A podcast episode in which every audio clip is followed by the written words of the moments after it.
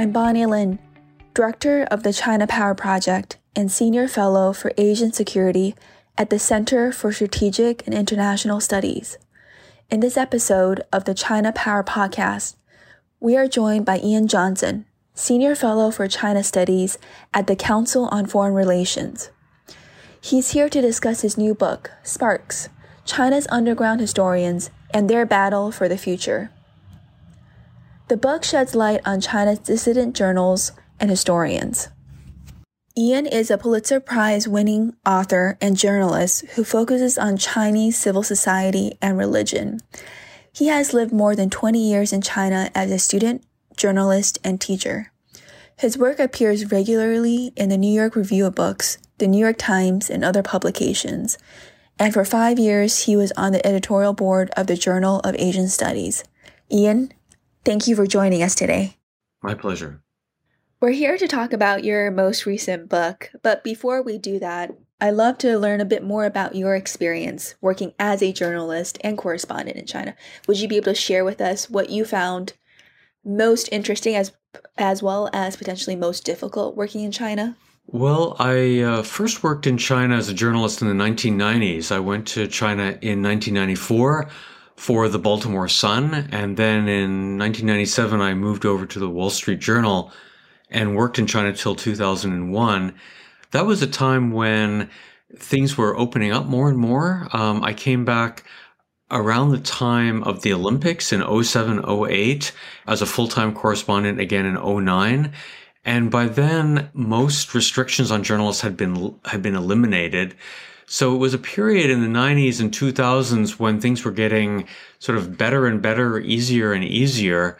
In the twenty tens, maybe coincidentally or not, under Xi Jinping, things began to get a little more tight, especially for reporters who covered elite politics. I was, from twenty ten to twenty twenty, I was accredited for the New York Times, although I was a freelancer and working on my own projects, such as this book, for example. But I was accredited for the Times, and one of my colleagues, Chris Buckley, had a lot of trouble keeping his visa going because the government kept harassing him and giving him shorter and shorter visas and so on. And one could sense that things were getting more and more uh, sensitive. Um, I remember in twenty nineteen, I went to Anhui province to go to that county. I can't remember the name. Oh, Anhui County, I think, were the uh, in- initial sort of, at least the legendary beginning of the reform era with the, the farmers and so on, who made this pact to uh, farm their own land. And at the end of that, we were followed around by local officials. And you'd think this was sort of a positive place to be, but, and they sort of drove us out of the county. So things were getting tighter and tighter. And I think now it's just getting really hard to be a reporter in China. And Ian, do you still travel to China, or have you traveled to China since COVID? I know that has really impacted quite a bit of the uh, back and forth between the U S and China. Yeah, so I was expelled from China in March of twenty twenty. When, uh, again, the if you recall, back in January of, of that year, the Trump administration expelled fifty-eight Chinese journalists, and China retaliated by expelling roughly fifteen journalists. These were all the people with U S passports who were accredited for the New York Times and the Wall Street Journal and the Washington Post and a few other media outlets. Basically, they, they they got rid of almost everybody from those media outlets. And so I was expelled, but it wasn't a personal action, you know, aimed right at me. It was because of, it was t- this tit for tat expulsions because the, uh, because the U S government had done something similar. So I went back in May of this year as a, as a fellow with C F R, where I'm now working. I did not have a journalist visa, a J visa. I had an F visa, a visitor visa. And that was not really any problem. I, I didn't go back to work as a journalist. I was going back with a think tank. and But, you know, I was, of course, talking to people. And then later I wrote a piece for Foreign Affairs. So it, I found it was, it is possible to go back. There are a few more journalists who are being allowed back in for the U S, but it's not like it was before. At the high point, I think the New York Times alone had about a dozen reporters in China, and now they just have two accredited reporters. So things have, have taken a hit for sure, and our, our our understanding of China has has suffered a lot because of this. Let's now turn to your book. Ian, you had mentioned that you started writing this book a while back. What motivated you to write this book?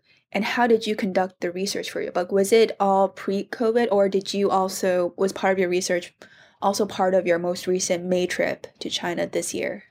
The idea for the book came in the early twenty tens.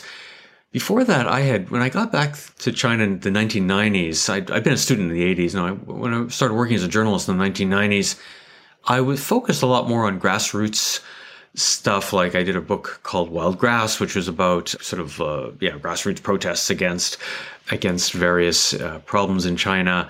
I did a book on religion in China, which looked more at uh, ordinary people's religious experiences. But starting in twenty ten, I, I did a, I launched a series of Q and A's with Chinese public intellectuals with the New York Review of Books, and still on their website. It's called Talking About China. I now have more than thirty interviews there. And I began to talk to people about what, what they saw as the pressing issues facing China. One thing that just came up over and over again was how these people were interested in Chinese history, and many of them were writing their own versions of Chinese history. And, you know, a very well-known person, for example, in fact, I think the very first interview was with Yang Jisheng, the former journalist, Xinhua journalist, who wrote a classic account of the Great Famine called uh, Tombstone, which is translated into English as, as Tombstone. And, and so there were more and more people began to talk about history, the importance of history. And I began to understand that this was a trend that was a little bit different from the past. Of course, people in all countries and all eras of China have been interested in history. It's something that humans, I think, is, is very important to humans for sure. But over the past now twenty years, let's say starting around in the late nineteen nineties or two thousands, there'd been this explosion of digital technology, and that had allowed people to connect with past eras of the People's Republic, to read works that in the past couldn't circulate, but because of P D Fs and very simple ba- basic digital technology allowed for a revival of these works, and for people also to write their own histories, make their own films, thanks to digital cameras, things that we take for granted now, but which only really came up about twenty, twenty-five years ago. And so I began to think this would be a really important topic and trend, and I began to just follow it throughout the twenty tens, even in the Xi Jinping era, because we think of that as, you know, a period of a giant surveillance state being built. But this trend continued, and I continued it on until I was expelled and in March of twenty twenty. So it began, that was the beginning of the COVID era, and then I continued to follow it from afar.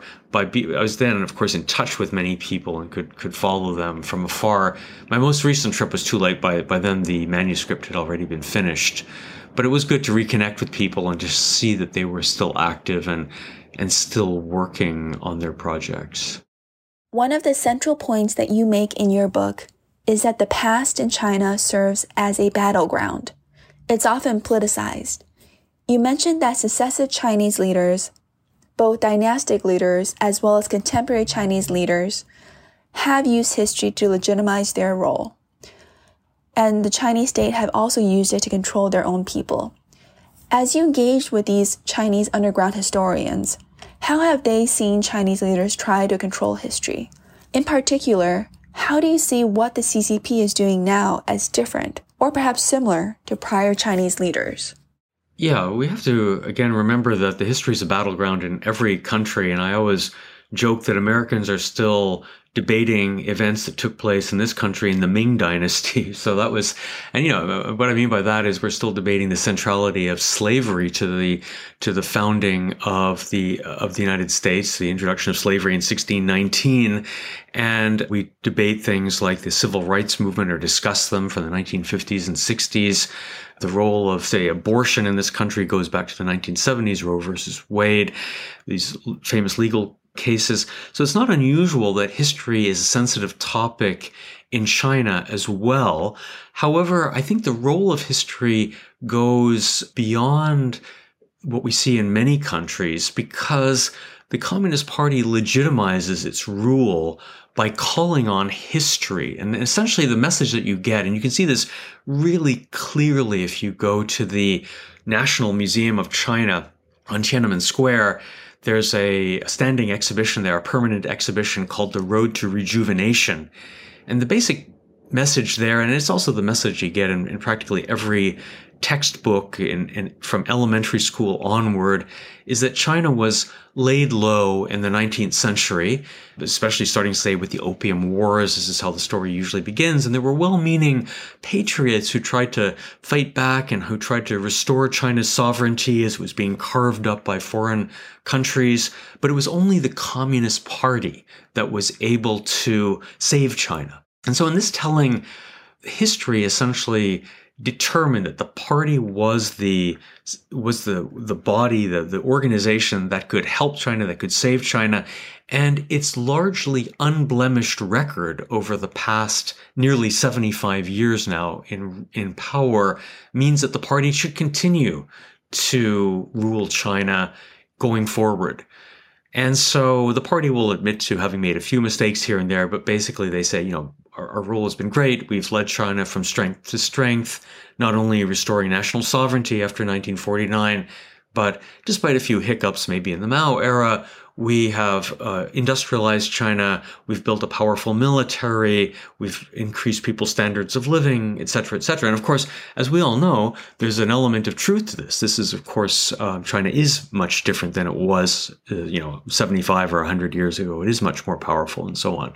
But in doing so, they they quash any talk of, of the problems, such as the Great Famine, where up to forty-five million people died, the Cultural Revolution, and on and on, many other examples of turmoil, even in the reform era, Tiananmen, et cetera, et cetera, or, or more recently, the ethnic clashes in Xinjiang and Tibet, and the potential mishandling of the COVID crisis, you know, early on in Wuhan, and then later in how it was lifted. You can't really talk about these things. And so people in China have tried to document this on their own using, again, these digital technologies. I think, you know, you asked, is, is there any difference now from before? The difference is that we have a very strong leader under Xi Jinping who has made control of history one of his signature policies. If we think of the big domestic issues, for sure, that Xi has launched since taking power in twenty twelve, there are a couple. One would be the corruption crackdown. That's probably the first thing that people would say. There's been an effort also to change the economic structure in China. But from very, very early on, he talked about the importance of history. In twenty thirteen, right after taking power, he mentioned that history was important. In fact, even in twenty twelve, he and the Standing Committee of the Politburo went to that exhibition, The Road to Rejuvenation, and signaled that this was a key issue. And he said that you cannot negate the Mao era, you can't refer to problems in the Mao era, and, and so it's on and on. And then this culminated in twenty twenty-one with his adoption of a history resolution that sort of rewrote C C P history over the past seventy-five years. So I think what we're seeing now is a renewed commitment to the control of history. And I would say one of the reasons for that is that in the two thousands, the party felt that its version of history was being challenged by citizen historians, the kind of people I write about in my book. Ian, you mentioned that Xi Jinping has made history one of his signature policies. Is it fair to say that Xi places more importance on the control of history than his predecessor, Hu Jintao, or any of the more recent Chinese leaders since Mao? No, I think that to, to some degree that's true. I think Mao also put a huge premium on the control of history. He passed the first resolution on party history, something I describe in my book. And then Deng Xiaoping also, after the Cultural Revolution, passed the second resolution on party history. And these resolutions are basically guidelines for how people throughout China, and this includes people who make exhibitions, who make films, who write textbooks, who write the local histories of the counties, of the provinces, of the cities in China. You know, there's, there's there's an entire network of people who write these gazetteers and so on. These are guidelines for how they should approach historical, sensitive historical issues in China. So Xi Jinping for the first time since the last resolution in nineteen eighty-one, he wrote this or presided over this new resolution in twenty twenty-one and has made this, again, a signature issue. I think one of the things that really worries him, because you can see this again in speech after speech that he's made, is the fall of the Soviet Union in nineteen ninety, nineteen ninety-one. He saw this as a failure of the elites in the Soviet Union to buy into their party's history, and that Gorbachev went too far with Glasnost and Perestroika and allowed alternative versions of history to rise up. And there was, you know, very famous organizations in the Soviet era like Memorial, which I think won a Nobel Peace Prize later, and, and many other people like Solzhenitsyn and so on, very famous dissidents who challenged the the, the, the U S S R's history. He saw this as, as one of the key reasons for hollowing out the ideological framework that led even cadres in the system to believe in the system. And he didn't want this to happen. He said, we have to believe in our history. And so he doubled down on all of these um, stories. And, and, and over the twenty tens, the, for example, the internet regulatory body in China issued a whole series of things that you cannot discuss or you cannot challenge online if you're, you know, on WeChat or writing an article or something like that, and, and made it even more and more explicit over the past ten years about what can and cannot be discussed. And that links to what you were saying earlier, Ian, about how even as a journalist yourself, you experienced the twenty tens, or at least the early two thousands and parts of the twenty tens, as a period where it was much more open and much more free. And perhaps to someone like Xi Jinping, this greater freedom was a challenge to his belief in the supremacy of the party as well as the party's control. Yeah, I think that's exactly right. I think what they, they saw happening was that the pendulum had swung too far in the nineteen nineties and especially the two thousands, and that Xi was essentially brought in to rein in challenges in that the party saw as challenges to its authority. You know, if you were observing China or in China in the two thousands, it was a really amazing time when the media, the Chinese media, had a lot more leeway to report on problems in China. They could report on corruption. You know, there were limitations, of course, but you could bring up all kinds of problems in, in, in, in Chinese society. You know, one of the, the signature turning points in two thousand three, the case of Sun Zhigang, who was a, a young migrant worker who was beaten to death in police custody because he didn't have the right papers on him. This led to a revision of Chinese residency requirements or laws on, on, on paperwork that people had to carry with them. And this was all reported in the media. It was it was essentially a scoops that various media outlets came up with, and they they did investigative reporting. I think that, and we maybe at the time thought, wow, this is great. This is an amazing time. There were blogs that were coming up. The internet wasn't really under control yet. So Weibo was sort of analogous to Twitter in Western countries, was a kind of a free-for-all where there were all kinds of people, influencers, and so on and so forth. And even in the Hu Jintao era, in the later Hu Jintao era, this began to be reined in. And uh, I think you can, if you want a turning point, maybe it was in oh eight after the Summer Olympics were held in Beijing. Maybe a, sign, a symbolic act might have been the detention of the future Nobel Peace Prize winner Liu Xiaobo in late oh eight after Charter oh eight was released, his imprisonment. You know, in twenty ten, they began to rein in Weibo and so on and so forth. And so when Xi Jinping, he he comes in in twenty twelve, he's part of this trend that the party has already launched, but he just being a more forceful leader with more levers of control than, say, Hu Jintao has, he's able to supercharge this, this crackdown further. And this relates to some of the main content of your book, which talks about China's underground historians, or, or I guess how you describe them as Jianghu historians, those that challenge the official Chinese government narrative or version of history. It seems to me, at least, they were they could might have been quite powerful up until two thousand eight. But how have they operated since then, and how do you see their ability to influence the Chinese government now?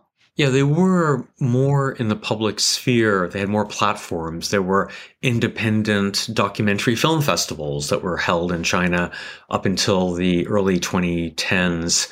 I think one of the points that I make in this, I want to make in this book at least, is that these people are still active. They're still doing things in China. They do not have the same public platform that they had before, but they are still uh, at it. They're still making films. They're still writing books. One of the journals that I profile, Remembrance, G E, this journal is still publishing every two weeks. Along, you know, like one hundred twenty, one hundred fifty, well, it's just roughly a one hundred page journal on Chinese history made by primarily Chinese historians inside China today. And this is similar in a way to the Zamizdat movement in the Soviet Union, where things were, were circulated more surreptitiously in society. Um, you don't have the ability to go on social media and spread this. But by using, again, these simple digital technologies like P D Fs, like email, um, or even just thumb drives where you hand a movie or something over to somebody else, you still have a spreading of ideas. And this does not directly impact the government, except to make, I think, Xi Jinping want to crack down even further. Hence, he had this part, this resolution in twenty twenty-one, et cetera. But I think sometimes when we're looking at the creation of social movements, we're, we're sometimes too focused on the street protests, the big showy things that challenge governments. And we sometimes, I think, have to look earlier to the earlier phase of, of social movements when ideas spread. And I think by taking a longer historical perspective, say twenty-five years, what I'm trying to show is that there has been a fundamental change in how public intellectuals and thinking people in society understand their history. There is a, a more of a, a, there's a much greater understanding of all of the failings of the C C P, of the famine, et cetera, et cetera. It's not so hard to get this information anymore because of the work of these um, unofficial historians, underground historians, whatever you want to call them, in China. You know, it used to be in the nineteen nineties or, or earlier, especially in the nineteen eighties, let's say, nineties, there were, you know, just a handful of people, you know, maybe a few hundred people in China, a few intellectuals in, in a few big cities kind of knew the full scope of the problems over the past seventy-five years of, of C C P rule. That's changed. I mean, now you can you can find people in all kinds of small towns and cities who are interested in this. I think this has um, created a. This is what I would. This is what I argue in the book in the, in a chapter called the the limits of amnesia. I challenge the idea that amnesia has won, has triumphed, and and is dominant in China. And it's true that you know most people don't know stuff. But that's probably true in any society, right? If you ask young Americans to find China on a map or even the United States on a map, they can't and stuff like that. But it doesn't mean that a lot of people don't, in, in China, it doesn't mean that a lot of people aren't aware of, say, Tiananmen. Sure, if you go to a campus, you know, sometimes foreign journalists will do that. They'll go to Beida, Peking University, with a picture of Tank Man and say, do you know who this is? And most people, even if they can, you know, answer honestly, they'll say, mm, I don't know who that person is, right? That doesn't mean that there aren't a significant number of people who aren't aware of stuff. And this is because of a variety of reasons, because of, I, th- I think, of this slow spread of information and at a lower, less kind of visible way than social media. And also because there are a lot of people in China today who do have V P Ns, virtual private networks, which allow you to, if you're inside China, to jump over the firewall and look at stuff that's banned. And we know that there are millions and millions of Chinese who regularly use V P Ns. The numbers are inconclusive, but even if it's only one percent of the population, we're still, still talking more than ten million people. So I think that there are a significant number of people who are aware of this today. And this is important in the long term, I think, for China, but it does not have an immediate impact on the government. Ian, I was really interested in what you mentioned in terms of taking a longer view of history. And when you mentioned that maybe it, it might take twenty-five years or more to be able to see the impact of some of these Uh, historians and the impact of their work. Are you seeing any evidence that, for example, histories documented or films created by these underground historians have led to change, whether that's in the form of leading to social movement or led to change in the form of changes in China's government policy? Yeah, it's an interesting question. You know, when when will this have an impact? When will it affect the China that we see and deal with in the world today?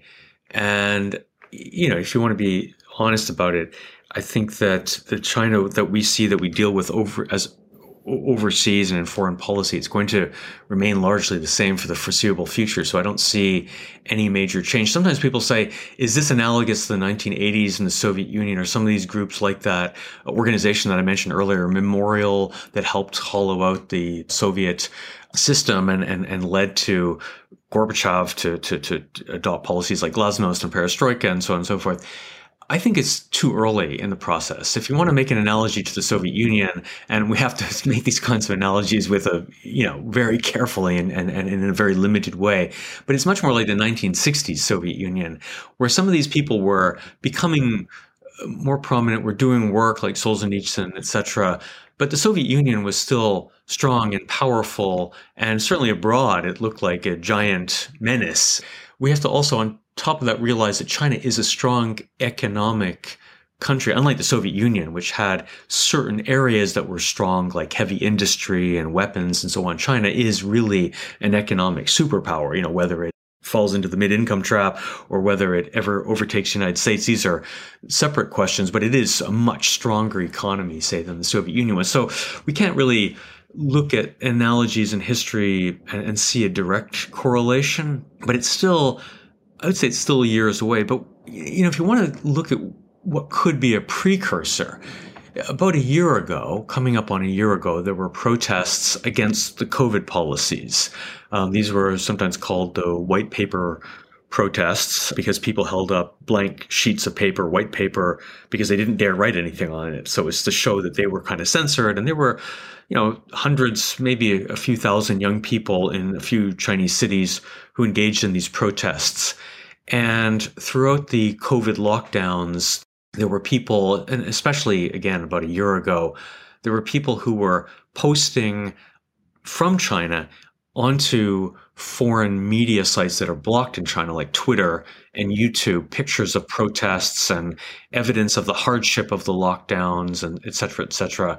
And there was real unhappiness and unrest in China. And I think part of this was indeed the draconian lockdowns, which had kind of run their course and were no longer serving any purpose, but which the government clung to until the end of twenty twenty-two. But part of it was probably also the economic slowdown that we're seeing in China today, the high youth unemployment.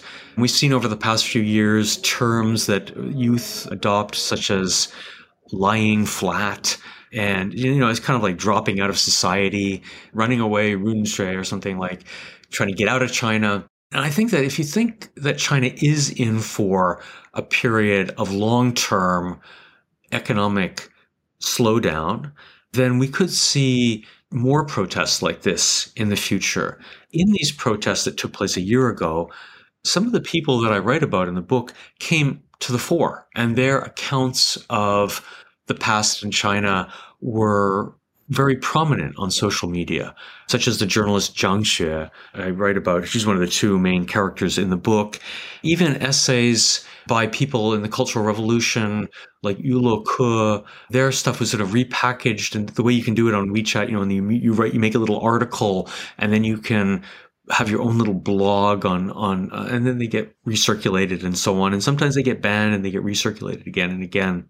And so I think these things came up because there was a lot of frustration in society. And I think these people came to the fore because of that.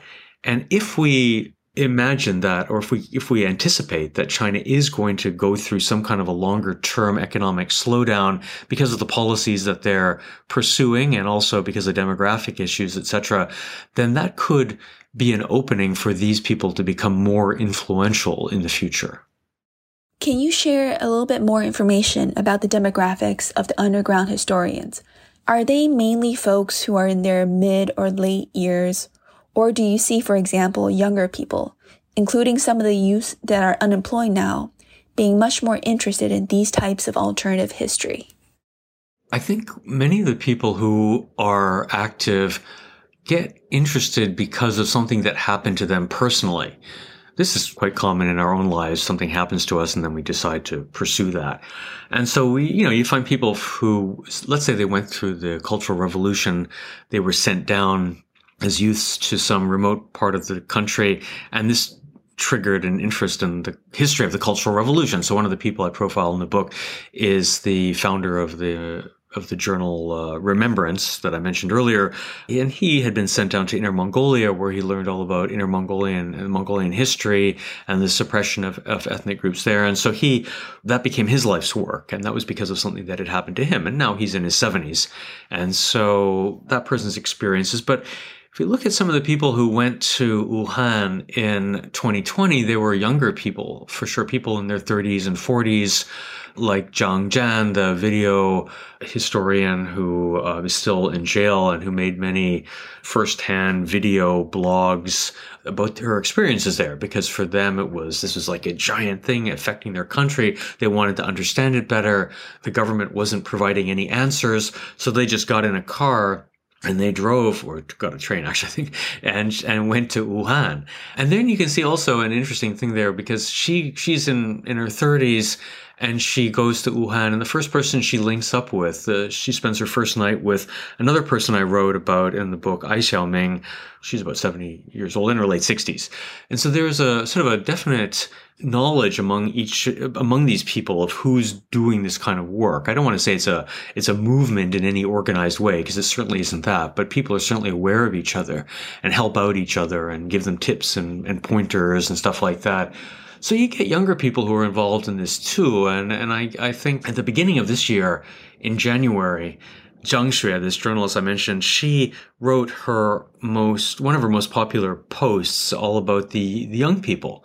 And she made a very interesting quote where she, she cited Vaclav Havel. And in nineteen ninety, Vaclav Havel made a speech called about the young people. And he said, who are the young people who grew up in what was then Czechoslovakia and didn't know anything except communism? They were, they had grown up, they spent their whole life under communism, but they were at the forefront of these movements in Czechoslovak history, such as Prague, the Prague Spring in sixty-eight, and even then twenty years later, at the end of the Cold War of communism in, in their country, they stood up again. Who were these people? Because they didn't know anything. They'd grown up in brainwash, you know, supposedly brainwashed, et cetera, et cetera.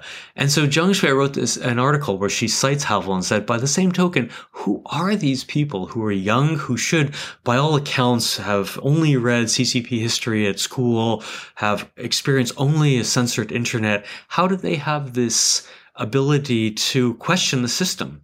And so she writes sort of with wonderment and amazement, because she's in her forties, so she's a little bit older than the people in the white protests, in the white paper protests.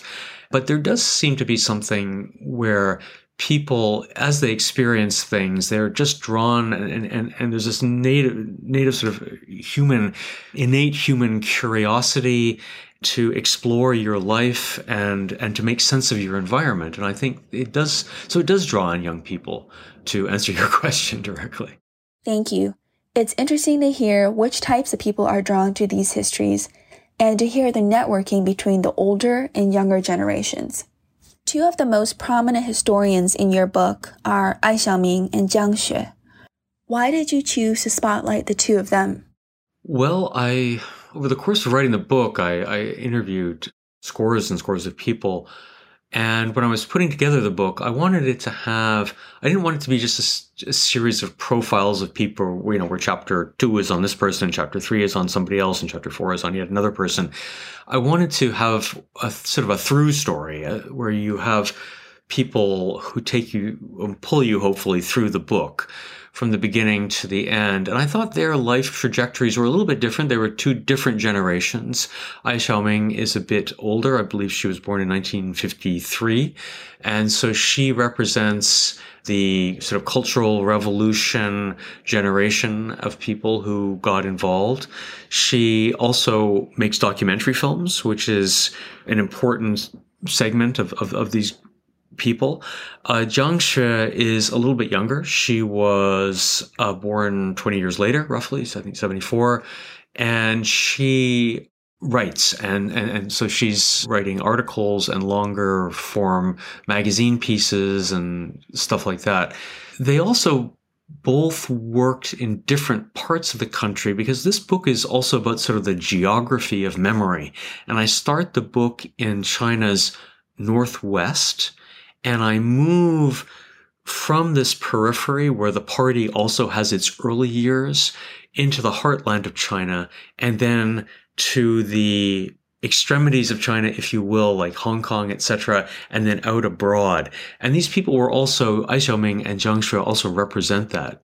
Ai Xiaoming did a fantastic documentary, which is about six hours long, on the Jiabiango labor camp, which is one of the most notorious Mao era labor camps, and uh, you know, hugely ambitious work. And also out in the West, Jiang Xue wrote about, she's from the, she's from the Northwest, she's from Tianshui in Gansu province. She wrote about this magazine, which, from which my book gets its name. The magazine was founded in nineteen sixty. It's called Spark. And she wrote the history of that movement, uh, of that, and that magazine. So that these people allowed me to then move from that part of China and from that era of China into the, into the present as well, because they're all active. Both of them are active today and, and are doing contemporary issues as well. Thank you. In the interest of time, I probably will have to wrap this up relatively soon. I do want to go back to a topic that you mentioned earlier, which is uh, how do you view the importance of these underground historians? To what extent they have impact in shaping the trajectory of China? And what does that mean as we look at U S China relations? One of the parts of the book, near your conclusion, you mentioned that there's a prevailing view in the West that China is a hopeless authoritarian. But you seem much more optimistic in your book and in your conclusion. I just wanted to make sure I left time for you to share your perspective on how to understand uh, the phenomenon of these underground historians who are still very much trying to fight to control the narrative and to control the understanding of history on China, and how we, sitting in the United States, understand U S China relations, and should think about how China could evolve in the future? Yeah, that's a great question. I mean, I think the, I guess there's a couple of, two, two main reasons why these people matter. One is something that kind of ticked me off when I started to think about this was how in the nineteen seventies and, and eighties, maybe the sixties also, people like Solzhenitsyn, Kundera, Havel, Uh, were household names in among educated people in the West. You know, people knew who Solzhenitsyn was. They'd read the Gulag Archipelago. They'd read other works of his. And in the seventies and eighties, people knew who Kundera was, et cetera, et cetera. They knew who Milos Forman, the filmmaker, was. But I don't think a lot of people in the West really know any of these people in China. And there are people like this in China. And I guess one of my, the points of my book is just to make clear that China has similar people today who are doing very similar work. You know, when a filmmaker like Ai Xiaoming makes a four hundred minute documentary film on a labor camp in China, this is a really ambitious work. I mean, I'm not saying everybody should go out and, and immediately see the film, although you can find it on YouTube very easily. But it's a it's a really ambitious, it's a serious work. These are works similar to Klaus Landsmann's Shoah. They deserve to be taken seriously, and they should be, we should be more aware of them and not just sort of write off China in an easy, sort of sloppy way of saying, ah, it's this surveillance state's one, there's nothing going on over there, let's just write it off. Off and just figure ways to contain China. I mean, sure, I'm, you know, I'm not going to get into the whole debate about how we should deal with China, what policies, et cetera, are necessary, export controls or whatever. But I think if we want to think of how to deal with China, we should, and we often wonder who our interlocutors should be. And I guess this is the second point. These are people who we should know better. These are people who we should talk to more. And especially outside of government, but in the Western civil society, like universities, think tanks, film festivals. It sort of floors me that a filmmaker like Hu Jie, who's made amazing films, he's made three absolutely classic, breathtaking films on China, and they're not too hard. They're like, you know, two hours each. They're they're they're totally accessible. that he hasn't had a major retrospective at big film festivals. You know, you kind of wonder, like, why not, right? And and, and the, these are the kinds of things that we could and we should be doing. Part of it, I go into the in the conclusion, there are reasons for this. Language is an issue. A lot of these people don't speak English. It's going to be hard to bring them over for fellowships or or to be guest lecturers at universities and stuff like that. But we should make more of an effort. We hardly translate their works at all. There are a few of these classic works, like by Yang Jisheng, I mentioned um, at the beginning of the show, Tombstone, but there aren't, that has been translated. Uh, And only because they were subsidized by by a, a foundation, and also Tan He Chang, who I mentioned in the book, that book of his called it was translated as "The Killing Wind." That's been translated, but most of it hasn't. And I think we should try to become more aware of this work, and we should engage with these people and try to, um, you know, if we want to make China interesting also to young people. It's, it's sort of shocking how few people nowadays study Chinese. And I think it's often because we make it seem like there's nothing positive going on in China at all. And of course, from in terms of the Chinese government, that may be true. But on a civil society grassroots level, that's not true. And there are people who are still doing things, and we deserve, we should know who they are. And that's one of the uh, takeaways, perhaps, of this book. Thank you, Ian. One final question. You mentioned the importance and the need to engage with these underground historians. Are they also willing to engage us? Would engaging with Western intellectuals put them at risk and under potential greater P R C scrutiny or pressure? How should we navigate this balance? Well, I think we have to, of course, ask them. And if they don't want to come over for a fellowship or to be in a film festival or whatever, then then that's okay. That's that's their right. I'm sure many of the people I've talked to, they were all thrilled that someone was writing about this because they kind of thought that they're, they, they often feel forgotten, right? That they, they have no outlet in, it's very hard for them to, to have an outlet in China. And so I think they would be willing to. Some people face real issues. For example, Ai Xiaoming is not able to leave China.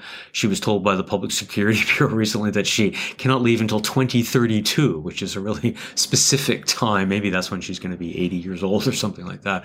So there are, they, there are challenges to that, right? But we could do virtual events with them, or we can, there are other people who can leave China and, and if, and they can, uh, talk and, and so on and, and, and come abroad. I think they'd be happy to. I mean, it's very, it's a real challenge also for, for these books to be translated. There's a young, very, very good nonfiction journalist named uh, Yuan Ling, and his book on children in China, he calls them the silent children. It's a great book, and, and that book is going is being translated right now. I, I can't remember the name of the press. I think it's the New Press. Those are the sorts of things that are happening, but just not enough of that. And I think that we should just talk to the people and see what they want to do. You know, and if they say, no, I can't talk, I'll get in trouble, then just like when I'm doing my research, then that's, uh, I'm not going to pursue it anymore, or I'll, I'll leave them anonymous. But uh, I don't think we'll be hurting anyone. I think, I think in general, the worst, the thing that people fear the most is being forgotten. When you're in an authoritarian system, it's that nobody cares about you, that you think you're completely crazy and alone in the world. And then to have somebody from the outside world say, hey, we value your work, we want to celebrate it a little bit, I think people would just be very happy about that. Great. Thank you very much, Ian, for this fascinating discussion. And to your point and your recommendation, we should all pay more attention to what these underground historians are writing as well as filming and making in terms of their understanding and interpretation of what's happening in China, both now as well as in the recent past. So thank you again, Ian, for joining us. Thank you very much for having me on.